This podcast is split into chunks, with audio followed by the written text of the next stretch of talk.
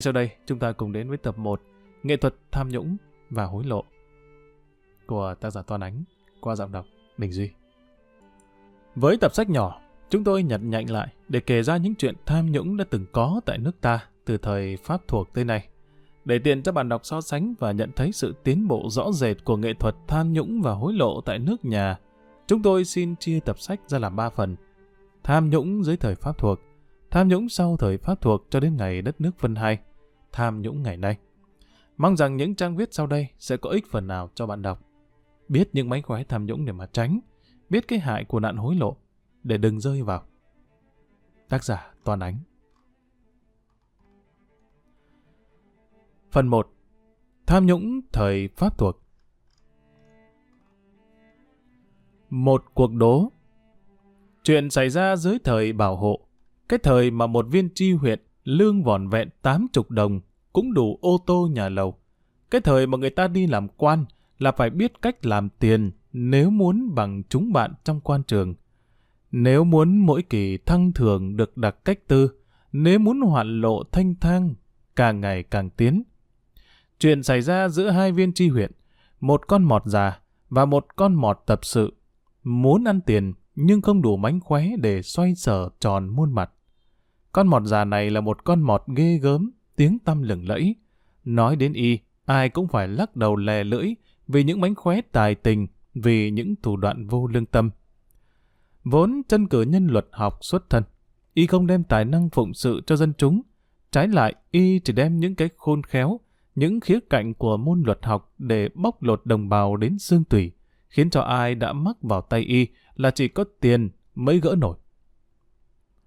Tiếng tâm y vang động khắp trong hoạn giới, khiến một viên tri huyện khác cũng muốn học đòi lấy những bí mật huyền diệu của y. Vào trong một buổi kia, viên tri huyện này đến thăm y. Đôi bên cùng là bạn học cũ trong trường luật, nên gặp nhau rất hân hoan, và câu chuyện của đôi bên hết sức thân mật, không một chút gì e ngại. Người bạn con mọt già hỏi y, Ây này bác, không hiểu bác làm cách nào mà xoay sở khéo thế. Ai cũng biết tiếng bác. Phải chăng hạt đây của bác màu mỡ nên bác kiếm tiền dễ dàng. Tôi cũng trọng nhậm một hạt, mà ngoài số lương ra, bồng lệnh chẳng được bao nhiêu. May ra mới đủ tiền sang ô tô và tiền hầu tổ tôm cụ thượng. Nghe bạn hỏi, con mọt già mỉm cười đáp. Có tiền hay không? Tự mình. Có phải đâu tự hạt nào màu mỡ? Nếu mình cứ đợi ở dân chúng mang tiền lại cho mình, thì khác nào há miệng chờ sung. Mình phải tìm cách bắt dân chúng phải mang tiền lại, lạy mình, để mình lấy cho. Như thế mới kiếm ăn được chứ. Người bạn lại nói, đã đành rằng mình phải có cách bắt dân chúng nộp tiền cho mình, nhưng phải có cơ hội mới được. Con mặt già lắc đầu bảo, phải đợi cơ hội mới có tiền, có mà chết khô. Cơ hội mình phải tạo ra. Bác tính, xung quanh mình là dân cả, lúc nào chúng nó chẳng có tiền.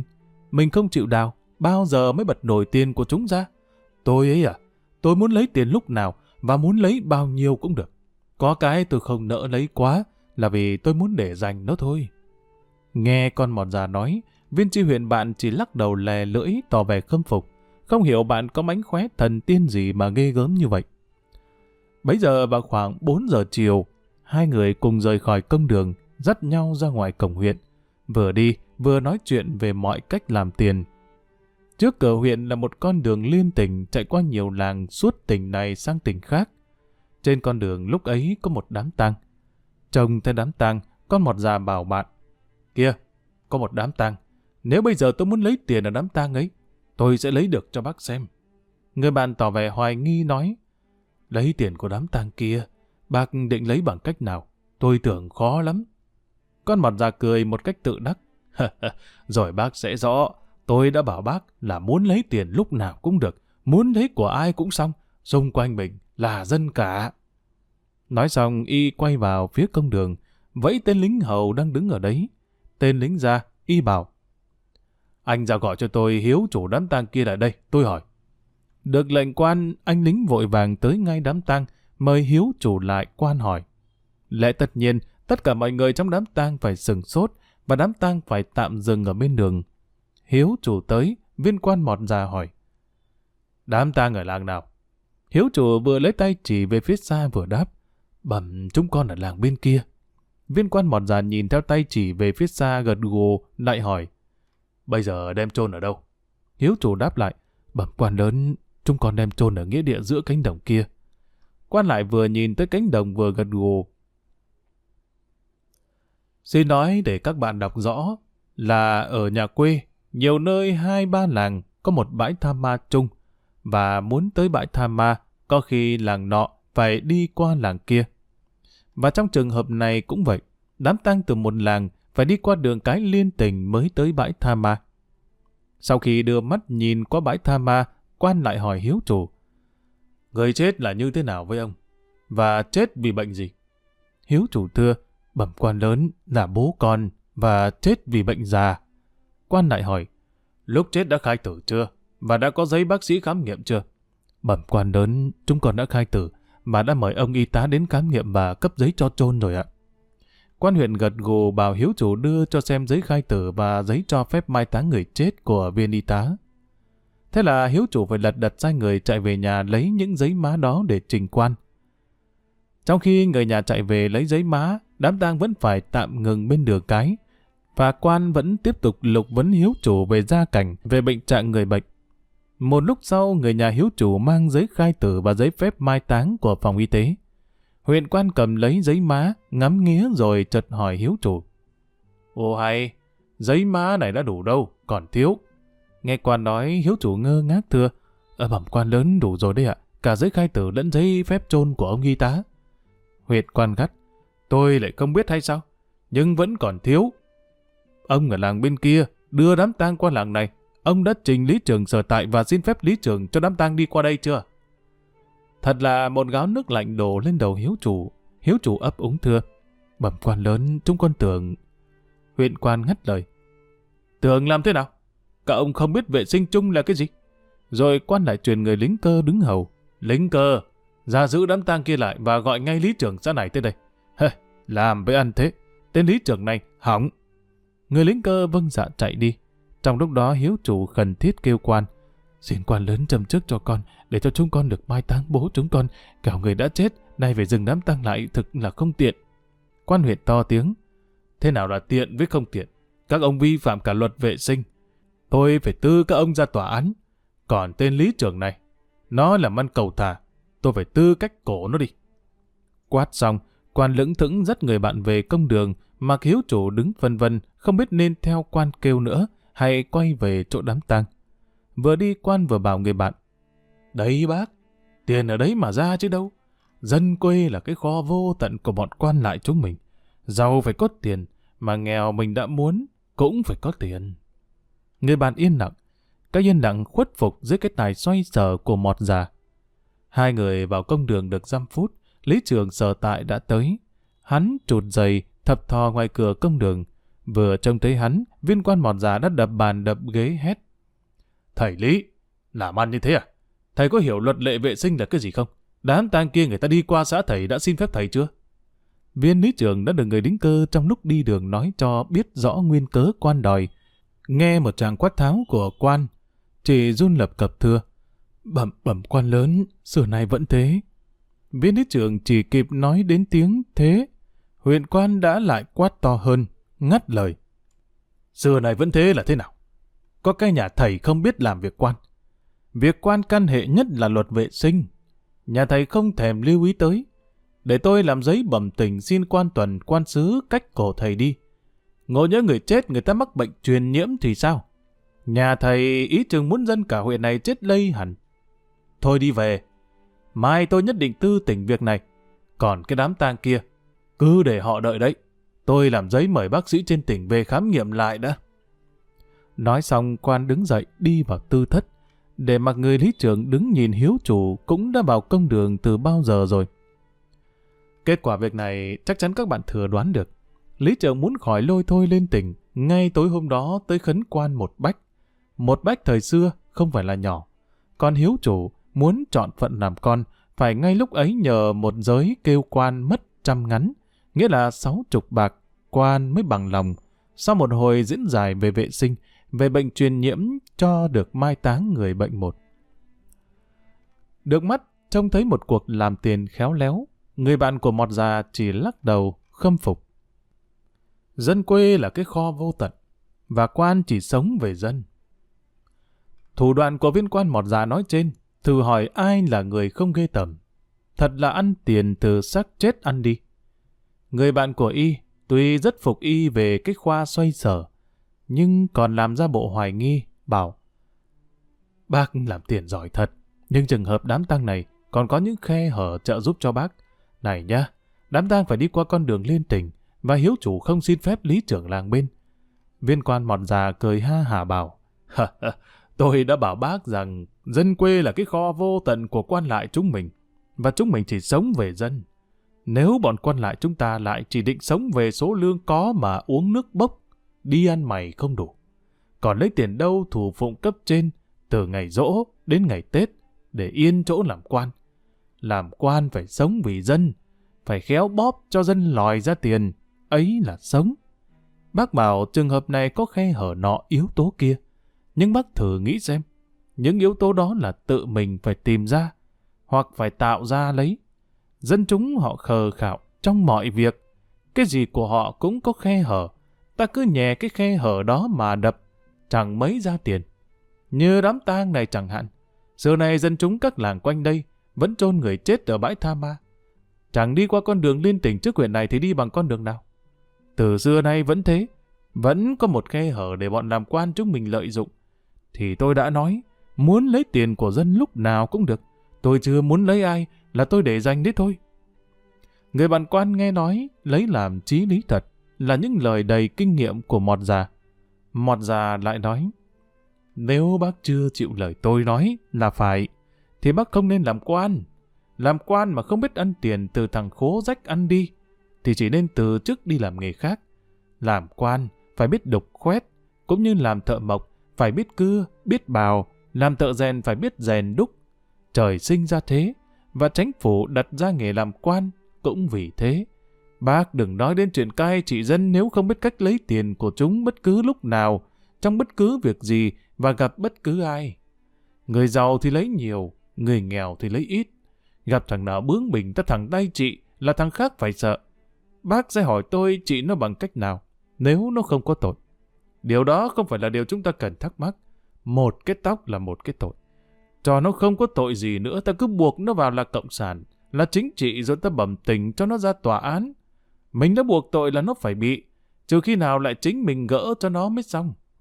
Người bạn nói, bác nói đúng đấy, nhưng làm như vậy e táng tận lương tâm. Người bạn cười, ba còn nói đến chuyện lương tâm làm gì khi chúng ta đã ra làm quan. Làm quan chúng ta phải có nhà lầu, có ô tô, có vợ đẹp, phải hầu tổ tôm với các cụ lớn, phải tốn trăm nghìn thứ tiền vì địa vị của chúng ta. Chúng ta cần có tiền, vậy nếu chúng ta cứ khư khư giữ lấy cái tiểu tiết lương tâm, thì chúng ta lấy tiền đâu để bù đắp vào? Những nhu cầu của chúng ta. Cái khó nhất của chúng ta chỉ là ở cái chỗ bỏ cái tiểu tiết đó, còn việc lấy tiền đâu phải là chuyện khó. Tiền ở trong túi thằng dân đen, dù đây là thằng khố rách, tức là tiền của chúng ta. Bác không tin lời tôi nói, thì bằng chứng cụ thể là đám tang đấy. Và để bác có một ý niệm rõ rệt về việc làm tiền, ngày mai tôi xin để bác chứng kiến thêm vài việc nữa. Bác sẽ phải nhận thấy lời tôi nói là đúng. Dân đen là cái kho vô tận của chúng ta. Con mọt già thao thao bất tuyệt, diễn giảng cho ông bạn tập sự nghe mọi mánh khóe, y đã thực hành. Mọi mánh khóe đã khiến cho y nổi tiếng trong đám quan trường là khôn ngoan, là may mắn, là phát tài. Mọi mánh khóe đã mang lại cho y sự vinh thân phỉ gia. Mọi mánh khóe đã cung phụng cho y đủ mọi nhu cầu và đã khiến cho y rất được lòng quan trên. Mọi việc trên đời sở dĩ khó khăn là vì thiếu tiền. Đối với y, tiền không phải là một vấn đề nan giải, và y đã cho dân đen là cái kho vô tận, thử hỏi y muốn gì mà không được. Con mọt non ngồi nghe con mọt già kể lại những thành tích của mình, chỉ biết tấm tắc khen. Nhưng cũng hơi chê bạn, quá xảo trá, táng tận hết lương tâm. Và trong khi nặn bóp bọn dân hiền, bạn đã không nghĩ gì đến phúc đức để lại mai hậu cho con cháu. Qua những câu chuyện mọt già thuật lại, thì dân lành vô phúc, ai người đó dây tới quan. Có tội cũng mất tiền, không có tội cũng mất tiền những mưu thần trước quỷ của quan, thật không ai lường được. Quan đại hiểu rõ tâm lý bọn dân quê, ai cũng muốn yên thân, thà mất ít tiền, được yên thân, còn hơn bị rắc rối nay đòi mai hỏi, nay lên tỉnh, mai hầu tòa. Suốt tối hôm đó, hai con mọt cùng nhau chỉ nói tới câu chuyện ăn tiền, ăn làm sao dân không kêu được, ăn làm sao thượng cấp không hạch sách được. Và sáng hôm sau, khi mọt già ra công đường, bạn y cũng ra theo để chứng kiến thêm vài việc làm tiền táo bạo, tỏ rằng dân đen là một kho vô tận. Sau khi đọc xong các công văn trong bản giấy phê phán cho các ông thông ông lục thi hành, quan rủ bạn ra ngoài cổng huyện. Quan bảo bạn, hôm nay bác xem tôi lại lấy tiền của những người vô tội cho bác coi. Rồi bác cố mà bắt trước lấy, kẻo mang danh làm quan mà không biết ăn tiền. Thật quýt quá. Vừa lúc ấy ở đầu đường cái đi đến một người nhà quê quần nâu áo vải. Quan vừa chỉ vào người nhà quê ấy vừa bảo bạn. Bác xem kìa, là một tên dân quê kém phúc đức nên nó gặp tôi hôm nay. Tôi sẽ lấy tiền của nó cho bác coi. Nói xong, quan quay vào huyện, vẫy lính cơ ra rồi truyền. Ra gọi người nhà quê kia vào đây. Tên lính cơ tuân lệnh. Người nhà quê đang lững thững đi, bất thần bị tên lính cơ ra gọi vào. Quan hỏi. Giật mình ngơ ngác nhìn tên lính. Tên lính bảo, anh phe này chết, liệu nói với quan trò khéo, kẻo rũ tù. Người nhà quê nói, bác này nói lạ, tôi tội tình gì mà tôi Tên lính nói, có tội hay không, anh bảo quan sẽ rõ. Không có tội, làm gì quan lại cho gọi anh? Ấy tôi dặn anh trước, để anh liệu gỡ thân. Quan này ghê gớm lắm, hơi một tí là tù mọt gông đấy anh ạ. Quan và người bạn đi vào công đường. Người lính cơ dẫn người nhà quê vào. Quan truyền gọi viên lục sự lên để làm biên bản.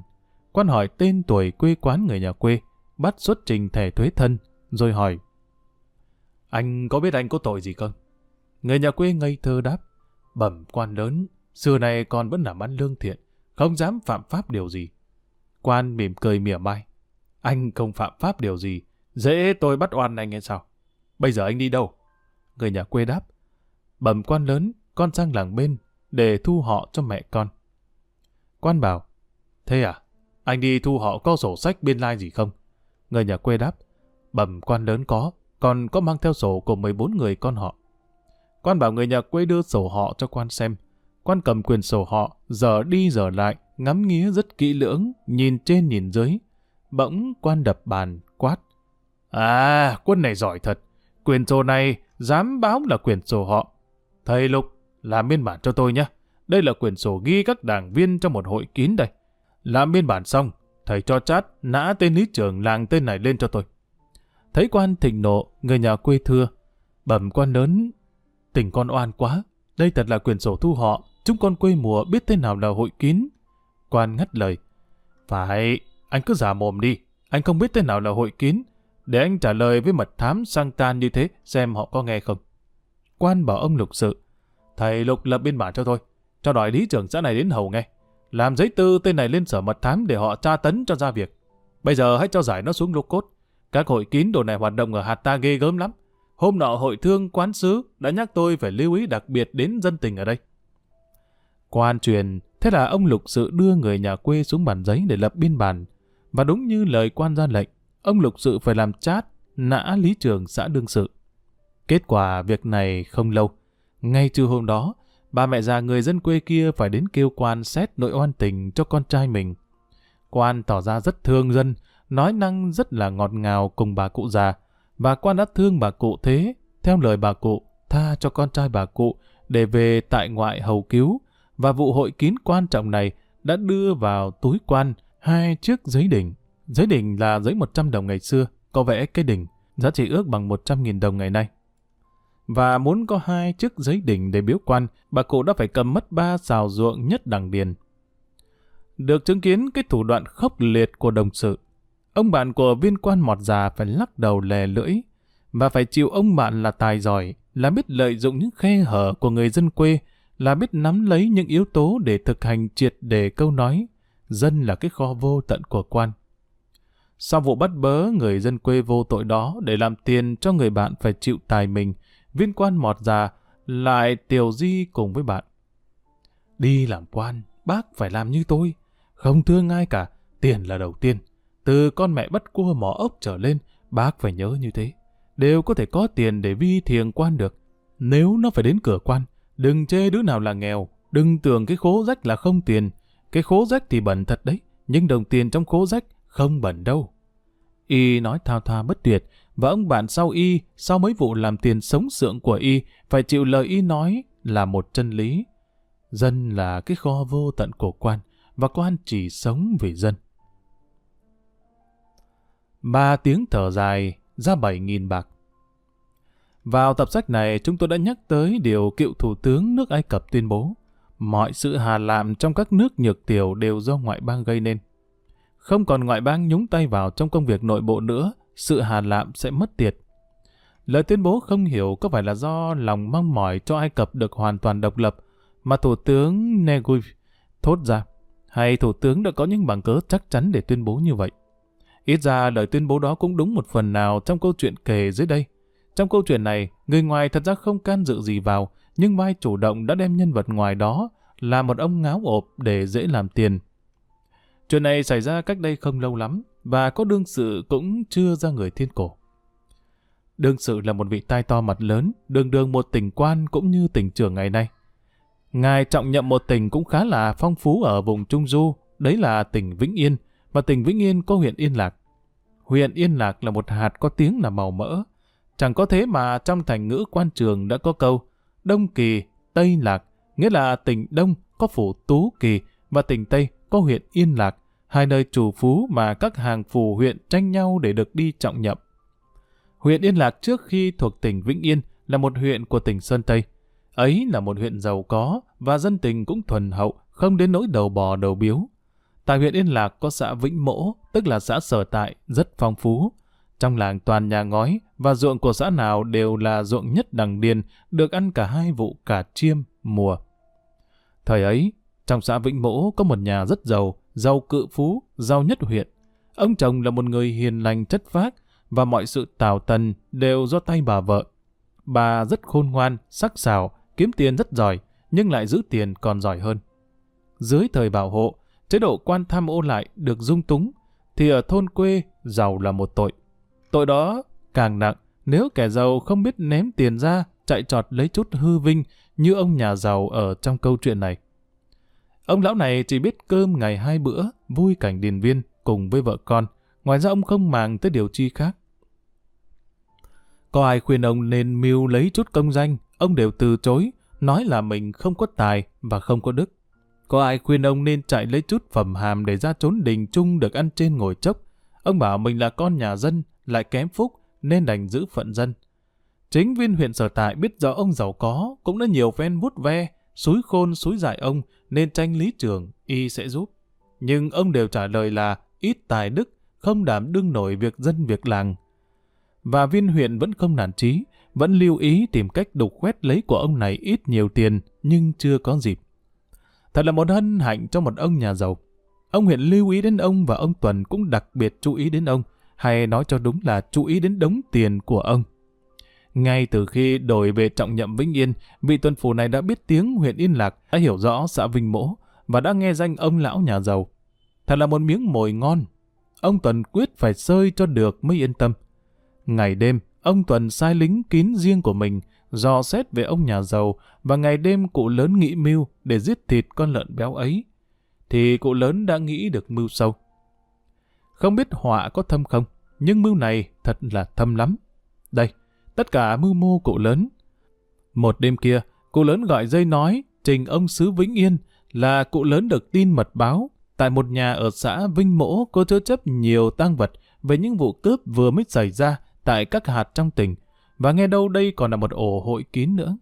Cụ lớn xin ông Sứ cấp thêm lính để cụ lớn thân hành ngay đêm ấy tới xã Vinh Mỗ, vây khám nhà khả nghi kia. Lẽ tất nhiên ông Sứ thuận lời đề nghị của cụ lớn, lại còn khen ngợi cụ lớn là chăm chỉ.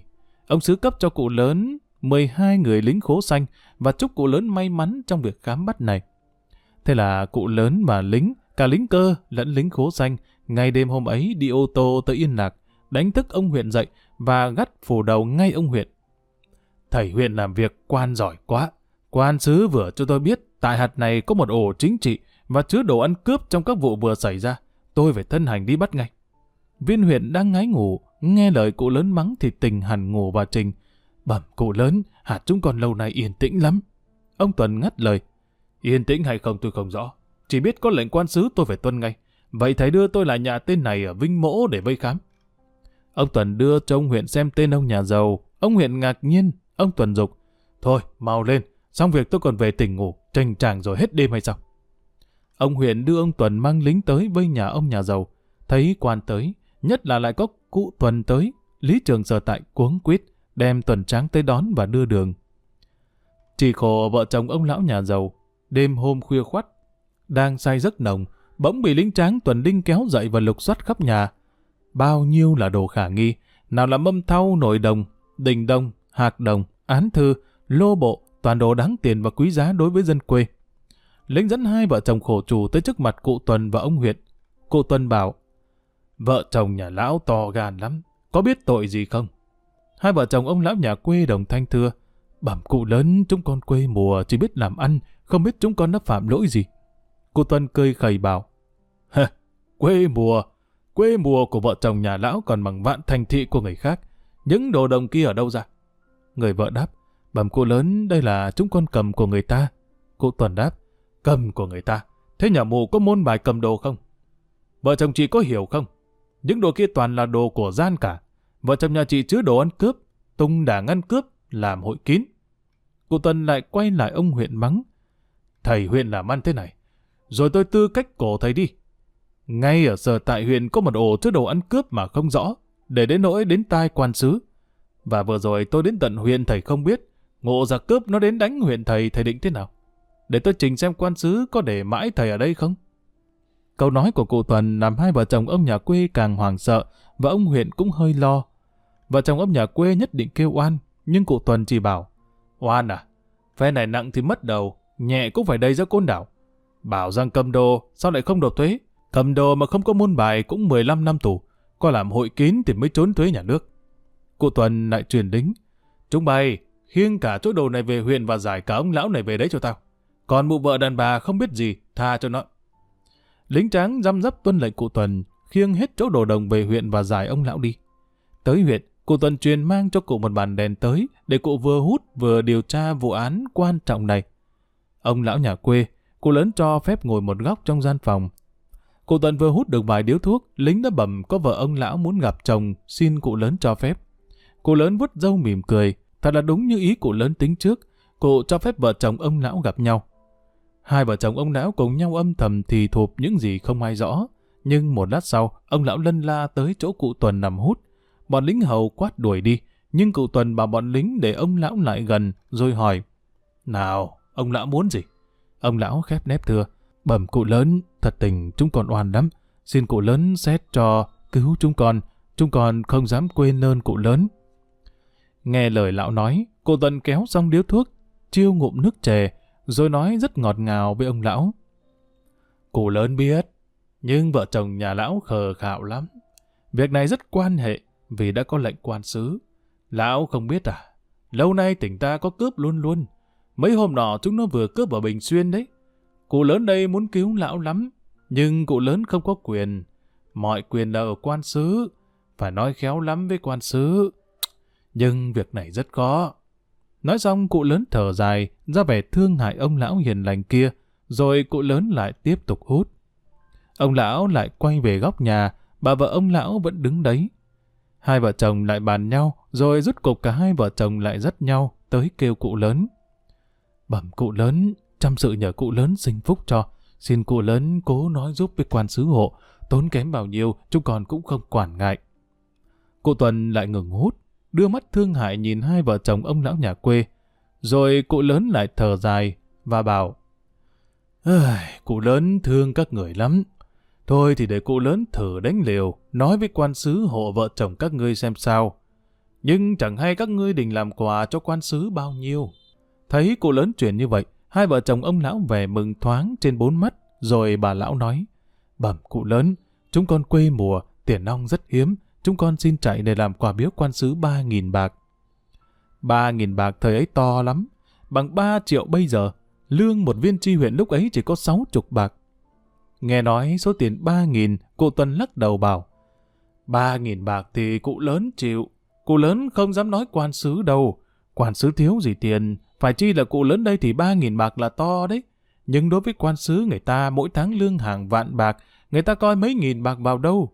Thôi, vợ chồng lão nghĩ kỹ đi, việc này rất hệ trọng. Nhẹ cũng 10 năm tù, nặng thì khổ sai, trung thân, và có thể mất đầu được. Cô lớn lại quay đi và tiếp tục hút để mặc hai vợ chồng lão nhà quê dắt nhau vào một góc phòng trong, cùng nhau thầm thì. Rồi bà vợ đi ra khỏi huyện chừng độ 10-15 phút, bà quay lại, và cả hai vợ chồng lại dắt nhau tới kêu cụ lớn, xin nộp cụ lớn 5.000 bạc để cụ lớn cố nói với quan sứ giúp cho.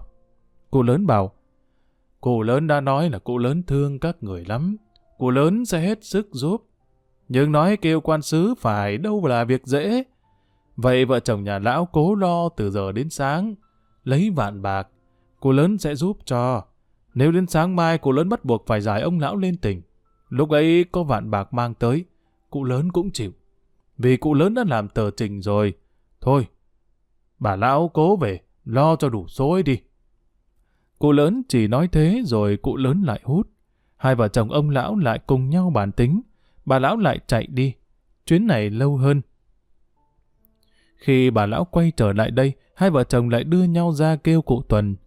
Chúng con đã cố hết sức chạy vậy, vay mượn, cầm bán khắp làng. Chỉ được có bảy nghìn, chăm sự trông cậy vào cụ lớn. Hơn nữa thực sự chúng con không sao chạy nổi, đành chịu tội với nhà nước vậy. Cụ Tuần xem chừng không thể bóp hơn được nữa, vuốt trỏm dâu, thở dài một tiếng thứ ba và bảo Thôi, thì cụ lớn cũng cố hết sức về nói với quan sứ hộ hai vợ chồng nhà lão. Việc này chính ra vạn bạc là còn ít. Nhận bảy nghìn thế này là cô lớn hết lòng thương vợ chồng lão đấy. Không biết quan sứ có ưng không? Thôi, bây giờ bà lão trồng tiền cho cụ lớn. Hai vợ chồng ông lão nhà quê run lên vì sung sướng. Bà lão lấy bảy nghìn bạc đem trình cụ lớn.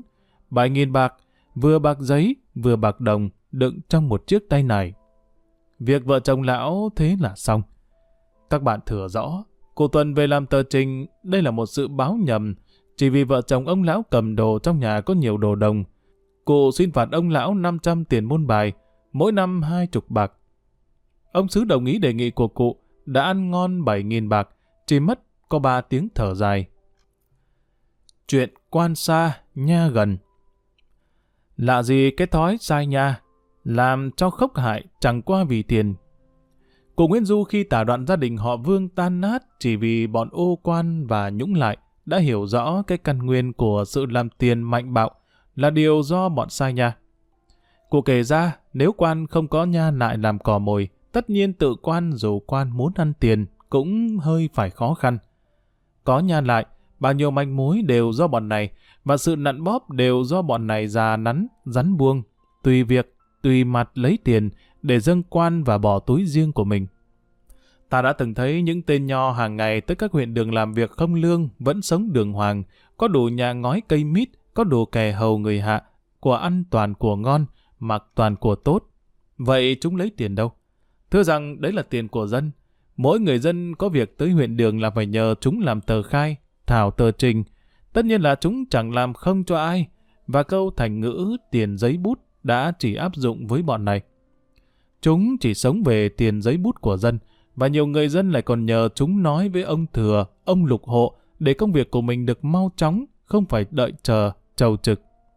Thời bảo hộ, đã năm lần bảy lượt các vị thống sứ ra thông tư, ra lệnh cho các công sứ không được cho các phủ huyện dùng bọn nho.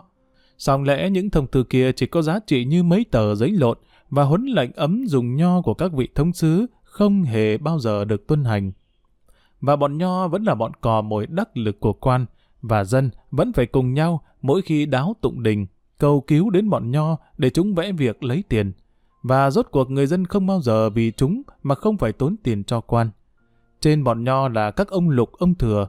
Đã biết bao nhiêu ông lục, ông thừa lúc xuất thân nhậm chức, chỉ có hai bàn tay trắng mà sau một thời gian ngắn đã tậu nhà, tậu cửa, ruộng ầm ầm. Tiền đó lấy ở đâu nếu không phải là tiền vi thiền của dân? Dân sợ bọn nho một phần thì sợ các ông thừa, ông lục lên năm phần. Các ông này đã được bọn nho tân bốc trước mặt dân. Các ông này so với bọn nho là những viên chức chính thức của nhà nước có đủ điều kiện hơn bọn nho để dọa nạt dân quê. và các ông này thường được sự thuận tình của các viên phủ huyện để xoay bóp dân lành. Miễn làm sao, số tiền xoay bóp được sẽ đem quân nhân cho có quan có nhà. Các ông này nhiều ông ở rất lâu trong một hạt, thông hiểu dân tình, thường làm cố vấn cho các vị quan mới. Và mọi việc, các quan mới đều ủy thác mặc các ông.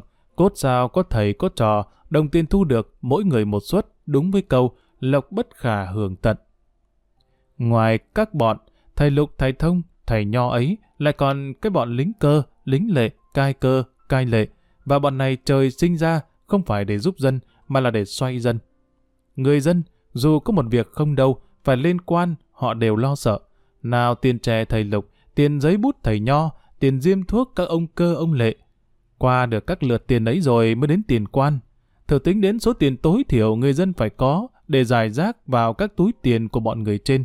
Và tiền ăn đường ngủ chợ, thử hỏi ai là người đến quan mà không lo. Lo sao cho đủ tiền đã đành, lại còn lo tù tội nữa. Mỗi cái tóc là một cái tội, nhất là khi cái tội đó lại do bọn người chuyên môn buộc tội không đâu tạo cho người ta, thì lại càng nặng hơn nữa. Và căn nguyên cái tội đó là ở đâu? Nó là ở tiền. Bọn nho lại chỉ muốn có tiền vào túi, nên qua con mắt họ, cái gì cũng là tội, và người dân quê chỉ có một cách chuộc tội. Tiền. Thật đúng là câu quan xa, nha gần. Một con cá bơi vào trong nước đục. Phương ngôn Việt Nam có câu, đục nước, béo cò. Thật là đúng. Nếu chú cò hương đi kiếm ăn, không biết tìm nơi nước đục, cứ lần mò tới những nơi nước trong, dù có đi suốt ngày, kết quả cũng chỉ là nhịn đói. Vì đàn tôm, đàn tép, lũ cá, lũ cua dưới nước, thấy bóng cò là vội lần vào chỗ kín để trốn tránh. Cò còn hồng bắt làm sao nổi để no bụng. Trái lại, ở những nơi nước đục, cho rằng chú cò có đứng ngay trên bờ, lũ cá cua tôm tép kia nào có thấy gì, nên cò chỉ khoáng mò xuống, đã có mồi. Một chú cò khôn ngoan, đành rằng phải đi kiếm ăn ở những nơi nước đục. Nhưng nếu chú tinh quái, thì chú xít tự mình làm cho chỗ nước trong phải đục ngầu lên, rồi chờ cho tôm cua mò tới, chú cứ việc túm lấy mà sơi. Vậy thì muốn ăn tiền, quan lại, nhà nho đều phải làm sao cho dân tình trong hạt biến nên một cái hồ đục nước. Phải bắt chước chú cò vỗ cánh, đạp chân xuống nước, đục ngầu lên là tha hồ mò tôm bắt cá. Và người dân, dù có khôn ngoan đến đâu, cũng không thể trốn tránh được móng vuốt của bọn tham quan ôn lại, khi bọn này đã gây nên được cái tình thế nước đục. Trong thời kỳ lưu lại các tỉnh, tôi đã có nhiều dịp chứng kiến nhiều vụ đục nước béo cò, và tôi đã được biết những tay mọt dân lão luyện đã có tài khuấy bùn, khoáng nước cho nước đục ngầu rồi ra tay bắt cá. Và tôi đã được diện đối diện để nghe những con cá đã dại dột lao mình vào nước đục kể lại cho nghe những lúc mắc phải nanh vuốt của bọn mọt già. Dưới đây là chuyện một trong những con cá khờ khạo đó. Con cá này là một tay giàu có trong dân, trong xã. Ở thôn quê, giàu là một tội, nếu chỉ là một phú ông. Là một phú ông Bạch Đinh, ông nhà giàu đã nhiều phen bị hương lý hạch sách, và tại chốn đình trung đã nhiều lần chịu lụy, và dưới con mắt các đàn anh, ông chỉ là một trọc phú.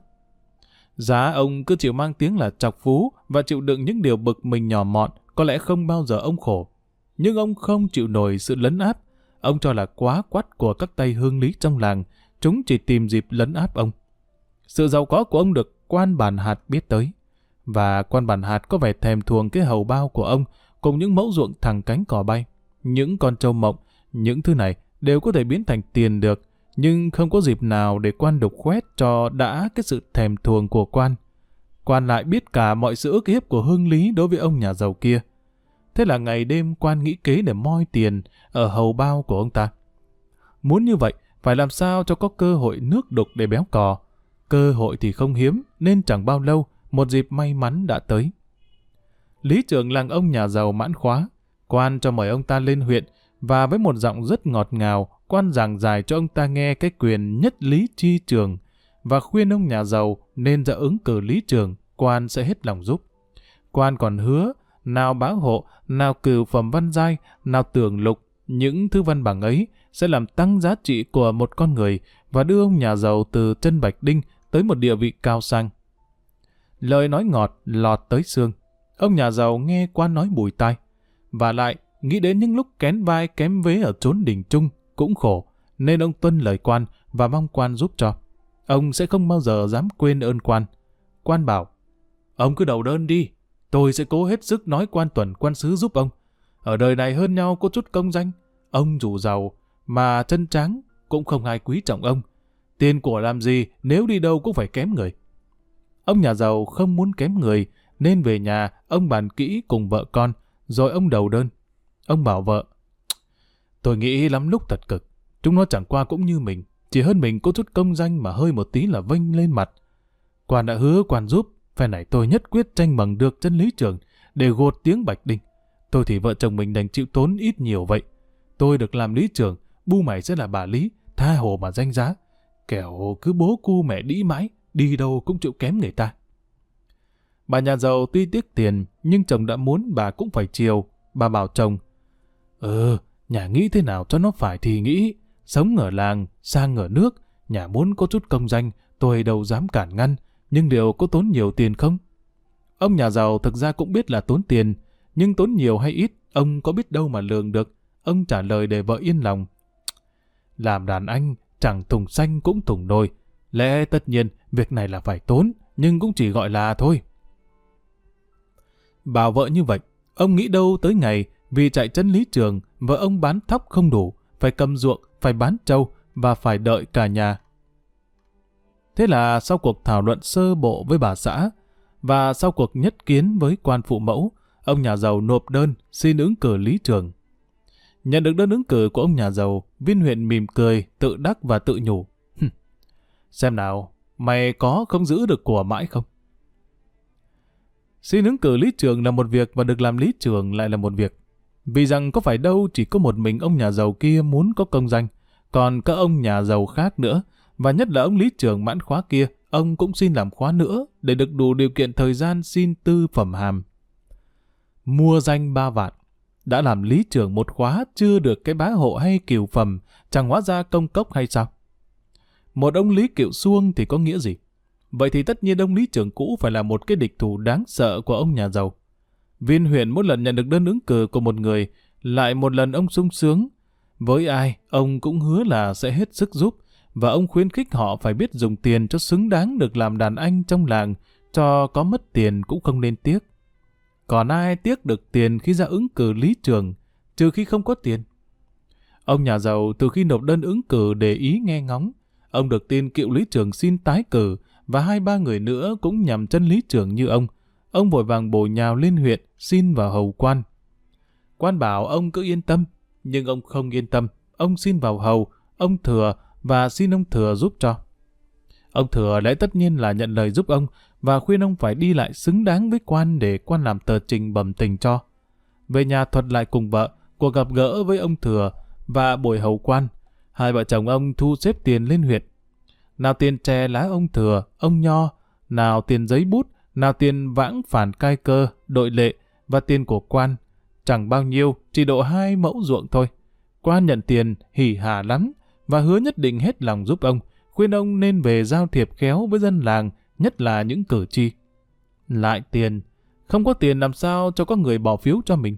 Thế là bán thóc nếp còn thiếu tiền, vợ chồng ông bán nốt mấy cót thóc tẻ. Món tiền cho quan là lẽ dĩ nhiên đối với ông, và lấy tiền của ông cũng là việc dĩ nhiên của quan. Nhưng với đằng này, quan lại lấy cả tiền của cựu lý trường nữa. Lấy tiền của cựu lý trường xong, quan lại gọi ông nhà giàu tới và nói rõ số tiền lý trường cựu đã nộp mình, chỉ hơi sai, nhích lên một chút, và quan bảo, Đấy, cựu lý trưởng hứa biếu tôi đấy, nhưng tôi muốn giúp ông. Vậy ông cố lo cho xứng đáng, vì tôi còn phải nộp tỉnh. Đâm lao thì phải theo lao, đã chót thì phải chết. Ông đành cầm ít ruộng để lấy tiền chạy quan. Ít ruộng, rồi là ít ruộng. Hết ở huyện, lại lên tỉnh.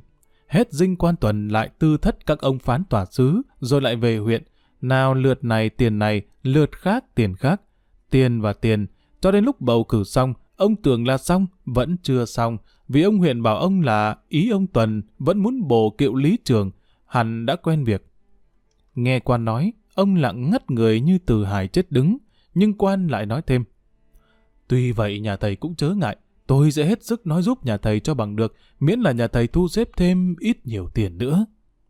Từ ngày bầu cử xong, xưng hô với ông, quan gọi là nhà thầy như quan xưng hô với các hương lý kỳ mục khác. Lo lấy ít nhiều tiền nữa là bán đi thêm mấy mẫu ruộng. Kết cục, ông trúng cử lý trường.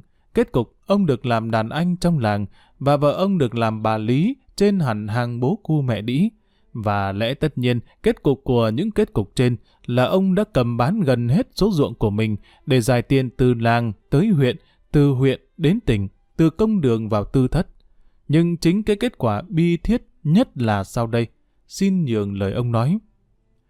Ông à, tôi thấy mất hết tiền nong gia sản mới được chân lý trường. Tôi phải tìm cách lấy lại. Và muốn lấy lại, tôi phải ăn bẩn ở trong dân. Dân làng kiện, tôi lại mất tiền. Nhưng một vài việc ăn bẩn của tôi có tăng chứng rõ rệt. Tôi phải ra tòa án. Còn vài mẫu ruộng, tôi đành bán nốt để lo cho khỏi tù. Nhưng tôi vẫn bị phạt án treo. Và sau cùng, tôi phải cách chức. Giọng chua chát, ông nói thêm. Chính cái lão huyện xui tôi ra ứng cử lý trưởng, nó lại buộc tội tôi nhiều nhất để tôi bị cách chức. Nó lại có dịp khuấy bùn cho đục nước để kiếm ăn. Tài hại quá ông ạ. Tôi nghĩ dại quá. Nhưng còn may, không phải ngồi tù một ngày nào. Có lẽ ông còn may thật. Quý vị và các bạn thân mến, chúng ta vừa cùng Đình Duy theo dõi hết tập đầu tiên của nghệ thuật tham nhũng và hối lộ của tác giả Thoan Ánh. Rất cảm ơn sự chú ý đón nghe theo dõi của quý vị cùng các bạn và hẹn gặp lại quý vị cùng các bạn trong tập 2 vào ngày mai. Còn bây giờ Đình Duy xin chào, chúc quý vị khán giả có một đêm thật ngon giấc.